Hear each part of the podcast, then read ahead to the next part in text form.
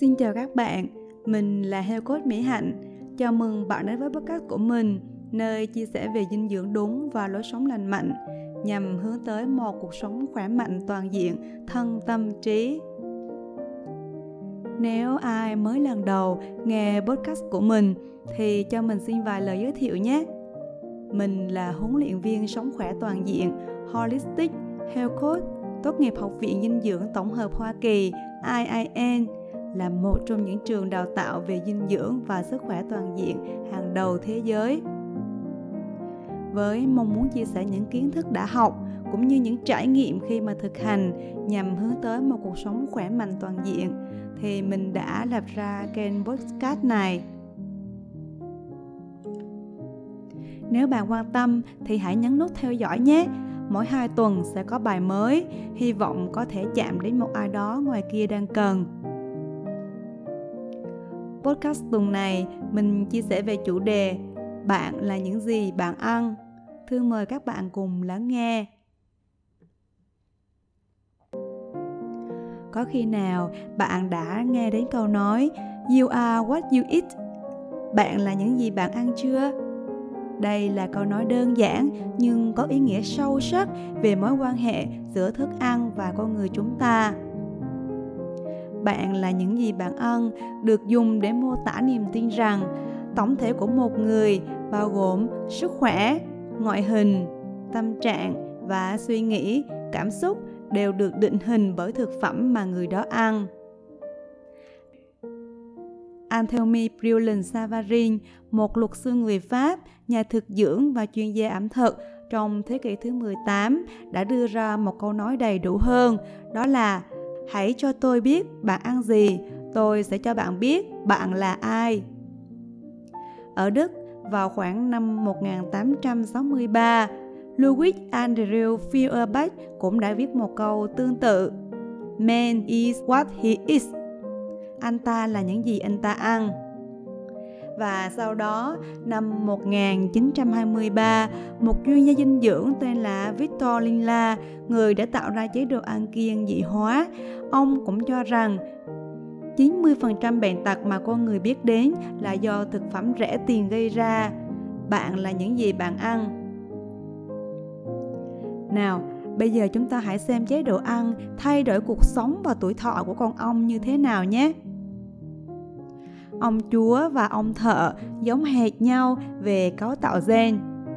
Tuy nhiên, ông chúa có khả năng đẻ tới 2.000 trứng mỗi ngày, trong khi ông thợ lại không có chức năng sinh sản. Ông chúa thì sống đến 3 năm, còn ông thợ thì chỉ có thể sống 3 tuần. Sự khác nhau giữa hai loài ong này đó chính là chế độ ăn. Khi ông chúa của một tổ ong chết, một ấu trùng được những con ong chăm sóc, chọn để cho ăn một chất được tiết ra gọi là sữa ong chúa. Và từ đó nó sẽ trở thành một con ong chúa. Và ong chúa thì có các gen hoàn toàn giống với lại gen của ong thợ. Nhưng vì những gì nó ăn mà các gen khác xuất hiện và kết quả là cuộc sống và tuổi thọ của nó thay đổi một cách đáng kể. Vậy thì con người chúng ta thì sao? Các nghiên cứu cũng đã chỉ ra rằng thức ăn, nước uống và các chất khác mà chúng ta tiêu thụ cũng có thể ảnh hưởng sâu sắc đến sức khỏe thể chất, tinh thần và cảm xúc của chúng ta nữa. Tại sao thức ăn lại ảnh hưởng đến sức khỏe? Thức ăn chính là nguồn cung cấp dinh dưỡng cần thiết để tạo ra các tế bào, những cái mô mới như là cơ, da, và để chữa lành các vết thương, giúp duy trì và phát triển cơ thể. Tế bào trong cơ thể của chúng ta luôn luôn được tái tạo. Mỗi ngày có hàng triệu tế bào mất đi và cũng chừng đó tế bào được sinh ra. Chính thức ăn là nguồn dinh dưỡng giúp cho việc tái tạo tế bào này diễn ra một cách thông suốt và tối ưu. Thức ăn chính là nguồn cung cấp năng lượng chính cần thiết cho cơ thể con người để duy trì các hoạt động hàng ngày và các chức năng cơ bản như là hô hấp, tuần hoàn máu, chuyển hóa đường và chất béo. Vì vậy, một chế độ ăn lành mạnh sẽ giúp chúng ta khỏe mạnh hơn, vui vẻ hơn, năng động và làm việc hiệu quả hơn. Ngoài ra, chúng còn giúp chúng ta phòng ngừa và giảm các nguy cơ mắc các bệnh như là tim mạch, tiểu đường, tăng huyết áp và ung thư. Ăn uống lành mạnh cũng có thể giúp cho những người đã mắc bệnh mãn tính này kiểm soát được các biến chứng từ các bệnh đó. Ngược lại, với một chế độ ăn không đúng, nhiều đường, nhiều calo nhưng mà giá trị dinh dưỡng lại thấp thì sẽ làm cho bạn dễ bị tăng cân và béo phì. Tại Hoa Kỳ thì 20% thanh niên từ 2 đến 19 tuổi và 42% người lớn mắc bệnh béo phì. Điều này có thể khiến họ có nguy cơ mắc bệnh tim, tiểu đường loại 2 và một số bệnh ung thư khác. Theo thống kê thì hai trong số nguyên nhân hàng đầu gây ra bệnh tim và đột quỵ đó chính là huyết áp cao và cholesterol trong máu cao. Việc tiêu thụ quá nhiều muối có thể làm tăng huyết áp và nguy cơ mắc bệnh tim, đột quỵ. Và các bạn biết không, hàm lượng muối đến từ thực phẩm đóng gói hoặc là chế biến sẵn từ những cửa hàng thức ăn nhanh là rất nhiều thức ăn còn ảnh hưởng đến sức khỏe tinh thần tâm trạng và cảm xúc của bạn nữa một chế độ ăn lành mạnh sẽ giúp ngăn ngừa căng thẳng và trầm cảm, lo âu bạn sẽ không thể nào vui vẻ và hào hứng nếu như ăn quá nhiều thực phẩm chế biến công nghiệp, thức ăn nhanh như là khoai tây chiên, bánh pizza, nước ngọt bởi vì chúng có quá nhiều calo và đường, muối, những năng lượng thì rỗng và bạn sẽ mau chóng bị mệt mỏi và uể oải ngay sau đó. Một nghiên cứu năm 2020 cho thấy rằng việc tiêu thụ thức ăn nhanh và đồ uống có đường sẽ làm tăng nguy cơ mắc các vấn đề về sức khỏe tinh thần ở học sinh cấp 2 tại Trung Quốc. Không những thế, thực phẩm bằng ăn hàng ngày còn tác động đến thời gian tồn tại của telomere trong ADN Nghiên cứu của bác sĩ Onis và tiến sĩ Blackburn đã cho thấy rằng khi nhóm nghiên cứu thực hiện một lối sống lành mạnh và chế độ ăn uống khoa học thì các telomere của những người này sẽ không bị rút ngắn lại mà còn phát triển và đảo ngược tình trạng lão hóa của tế bào. Từ đó giúp cho họ có thể sống khỏe mạnh và sống lâu hơn nữa. Theo thống kê từ Tổ chức Y tế Thế giới, ước tính có khoảng 600 triệu người, gần 1 phần 10 người trên thế giới bị ốm sau khi ăn những thực phẩm bị ô nhiễm và 420.000 người chết mỗi năm.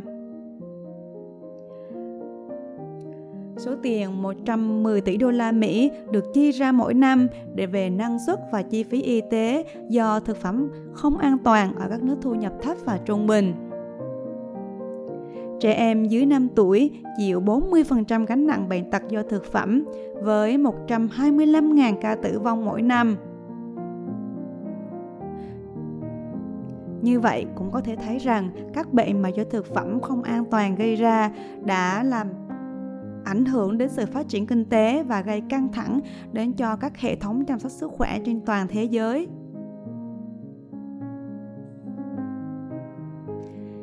Năm 2009 thì cũng đã có nghiên cứu chỉ ra rằng bốn um, yếu tố tạo nên một lối sống lành mạnh tác động nhiều đến việc ngăn ngừa bệnh mãn tính đó là không hút thuốc lá, không béo phì, dành nửa tiếng đồng hồ để tập thể dục mỗi ngày và ăn uống lành mạnh hơn. Và ăn uống lành mạnh ở đây được định nghĩa đó là ăn nhiều trái cây, rau, ngũ cốc nguyên cám và ít thịt. Thì chỉ riêng bốn yếu tố này thôi đã làm giảm 78% nguy cơ mắc bệnh mãn tính và đồng thời nó có thể quét sạch hơn 90% nguy cơ mắc bệnh tiểu đường, hơn 80% nguy cơ bị đau tim, giảm một nửa nguy cơ đột quỵ và giảm hơn 1 phần 3 nguy cơ ung thư các loại khác. Những con số trên cũng đủ để cho thấy được tầm quan trọng của việc ăn uống ảnh hưởng như thế nào đến sức khỏe của chúng ta. Bạn là những gì bạn ăn? Vì vậy, các chuyên gia khuyến cáo chế độ ăn lành mạnh cân bằng với các thực phẩm toàn phần, nhiều rau củ quả, trái cây, thịt cá từ những nguồn uy tín, các loại hạt và chất béo tốt. Và đồng thời, chúng ta nên hạn chế ăn những thức ăn chế biến sẵn, thức ăn nhanh hay là nước ngọt thì nó sẽ giúp cho chúng ta có một cuộc sống khỏe mạnh và tràn đầy năng lượng hơn. Ngoài những mối liên hệ giữa thực phẩm và sức khỏe, thì thực phẩm chúng ta ăn còn phản ảnh điều gì về chúng ta nữa? Trong thời đại ngày nay, chúng ta bị tràn ngập thông tin về thực phẩm. Thực phẩm luôn có sẵn trong các siêu thị, trên các biển biểu quảng cáo, ở cửa hàng thức ăn nhanh và các lựa chọn dường như là không giới hạn. Thì việc lựa chọn ăn gì hay là không ăn gì ít khi phụ thuộc vào khía cạnh sinh học chẳng hạn như là sự sống còn của một cá nhân hoặc là sở thích, mà thay vào đó, nó phản ảnh giá trị của cá nhân. Có nghiên cứu đã chỉ ra rằng, việc ăn uống không chỉ bắt nguồn từ thói quen ăn uống của một người, mà nó còn phản ánh giá trị cá nhân và nhận thức của người đó. Chẳng hạn như những người ăn chay hoặc thuần chay thì thường quan tâm nhiều đến các vấn đề về xã hội, bảo vệ môi trường và yêu thiên nhiên hơn còn những người yêu thích thức ăn nhanh, đồ công nghiệp thì họ thường quan tâm đến các trung tâm mua sắm quy mô lớn, quá trình công nghiệp hóa và các vấn đề bảo thủ chính trị. Điều này càng khẳng định rằng việc lựa chọn thực phẩm của một người có thể ảnh hưởng lớn đến cách thực hiện hoạt động và suy nghĩ của họ. Và những thói quen ăn uống của một người có thể là chỉ số quan trọng để đánh giá tính cách phong cách và cảm xúc của người đó.